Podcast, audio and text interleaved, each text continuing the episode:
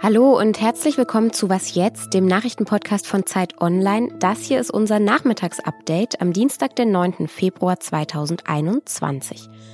Ich bin Simon Gaul und spreche heute über Neues zu Corona, über die Proteste in Myanmar und die Auswahl des Berliner Theatertreffens. Redaktionsschluss für dieses Update ist 16 Uhr. Morgen ist das nächste Bund-Länder-Treffen, bei dem sich die Kanzlerin und die Länder über die Corona-Maßnahmen für die kommenden Wochen beraten wollen. Eine Tendenz, die zeichnet sich aber schon ab.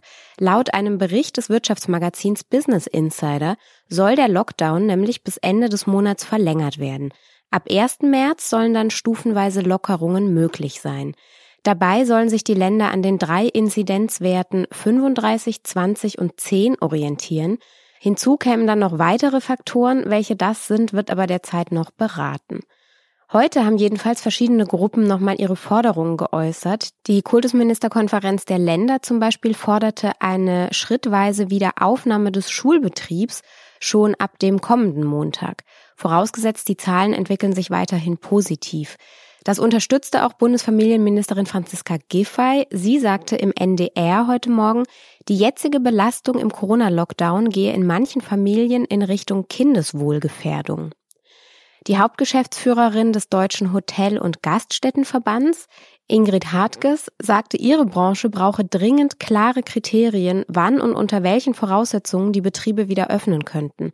Stimmung und Lage im Gastgewerbe seien katastrophal, sagte sie, 75 Prozent bangten um ihre Existenz. Das Bund-Länder-Treffen, das wird morgen am Nachmittag stattfinden.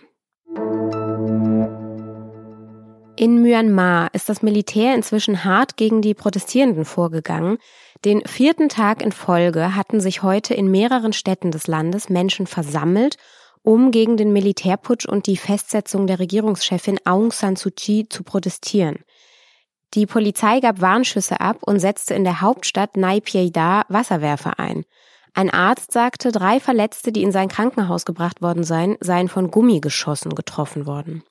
In Mandalay, der zweitgrößten Stadt des Landes, sind nach Angaben von Medienverbänden rund 30 Menschen festgenommen worden, darunter war auch ein Journalist. Das Militär in Myanmar hatte vor gut einer Woche die Macht im Land übernommen und die Zivilregierung abgesetzt. Das Berliner Theatertreffen ist das wichtigste Theaterfestival im deutschsprachigen Raum.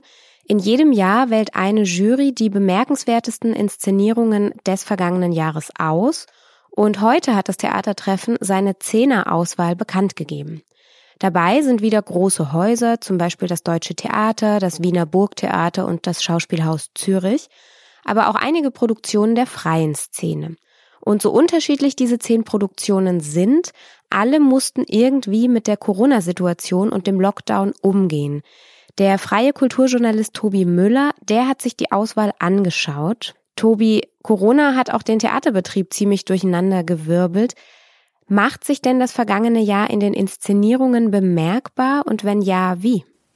Na, wir können von Glück reden, dass nicht jede einzelne Inszenierung das Thema Corona direkt ansprechen muss, aber ich glaube, man sieht es äh, den Formen, Formaten und Bühnen an. Ich denke zum Beispiel an Maria Stuart aus dem Deutschen Theater, Regie Anne Lenk. Das sind so Boxen, quasi fast Einzelboxen, die übereinander gestapelt sind und eigentlich distanziertes Spiel dadurch auch möglich machen. Man sieht förmlich, was das mit unserer Zeit zu tun hat. Ich denke, es sind zum Teil aber auch Inszenierungen, die ganz kurz live zu sehen waren, im Sommer etwa, im beginnenden Herbst und dann aber sehr gute Aufzeichnungsmethoden gefunden haben, wie zum Beispiel eine Arbeit aus Zürich, ähm, einfach an das Ende der Welt, wo die Kamera sehr nah auf die Bühne ging, zum Hauptdarsteller von Benjamin Lille gespielt, herangezoomt hat, fast wie eine Fernsehaufzeichnung mit anderen Mitteln, wo man dann merkt, ich glaube, es sind die Formate und die Bühnen, wo man das am besten sieht im Moment.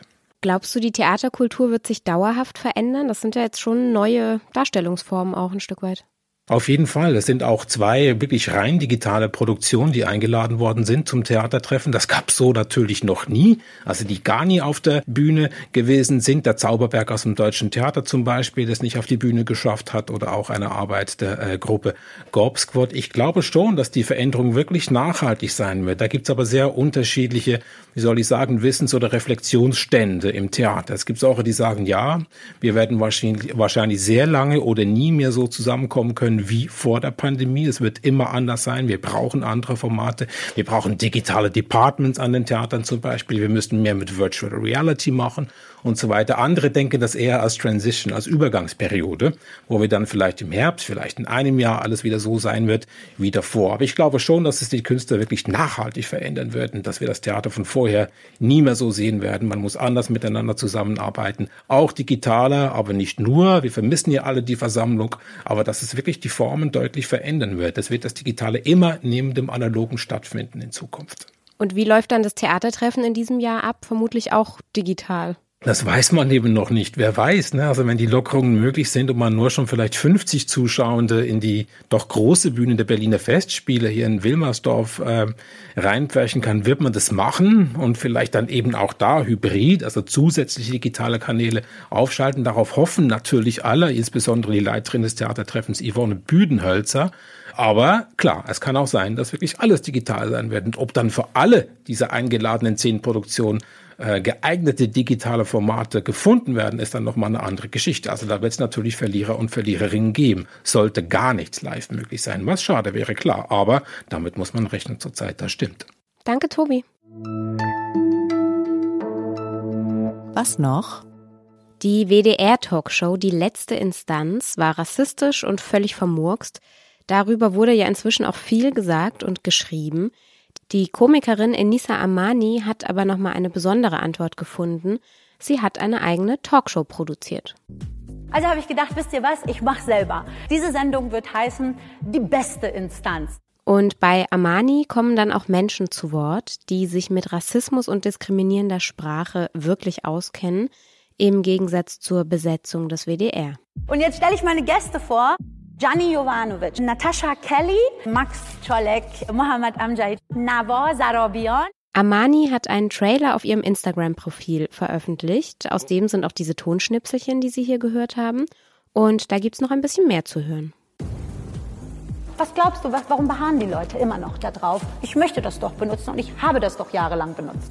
Und das Interessante an der Dominanzkultur ist die Arroganz, mit der sie die Gegenwart wahrnimmt, nämlich immer als eine die behauptet, das, was ich sehe, ist das, was wahr ist. Und das, was ich nicht sehen kann, das existiert auch nicht. Heute Abend um 18 Uhr veröffentlicht Amani die komplette Sendung auf ihrem Instagram-Profil. Das war unser Update an diesem Dienstag. Ich wünsche Ihnen einen schönen Abend. Wir freuen uns auch weiterhin über Post an wasjetzt.zeit.de und morgen früh hören Sie meine Kollegin Elise Landschek. Sie spricht unter anderem über die Situation syrischer Flüchtlinge im Libanon. Tschüss.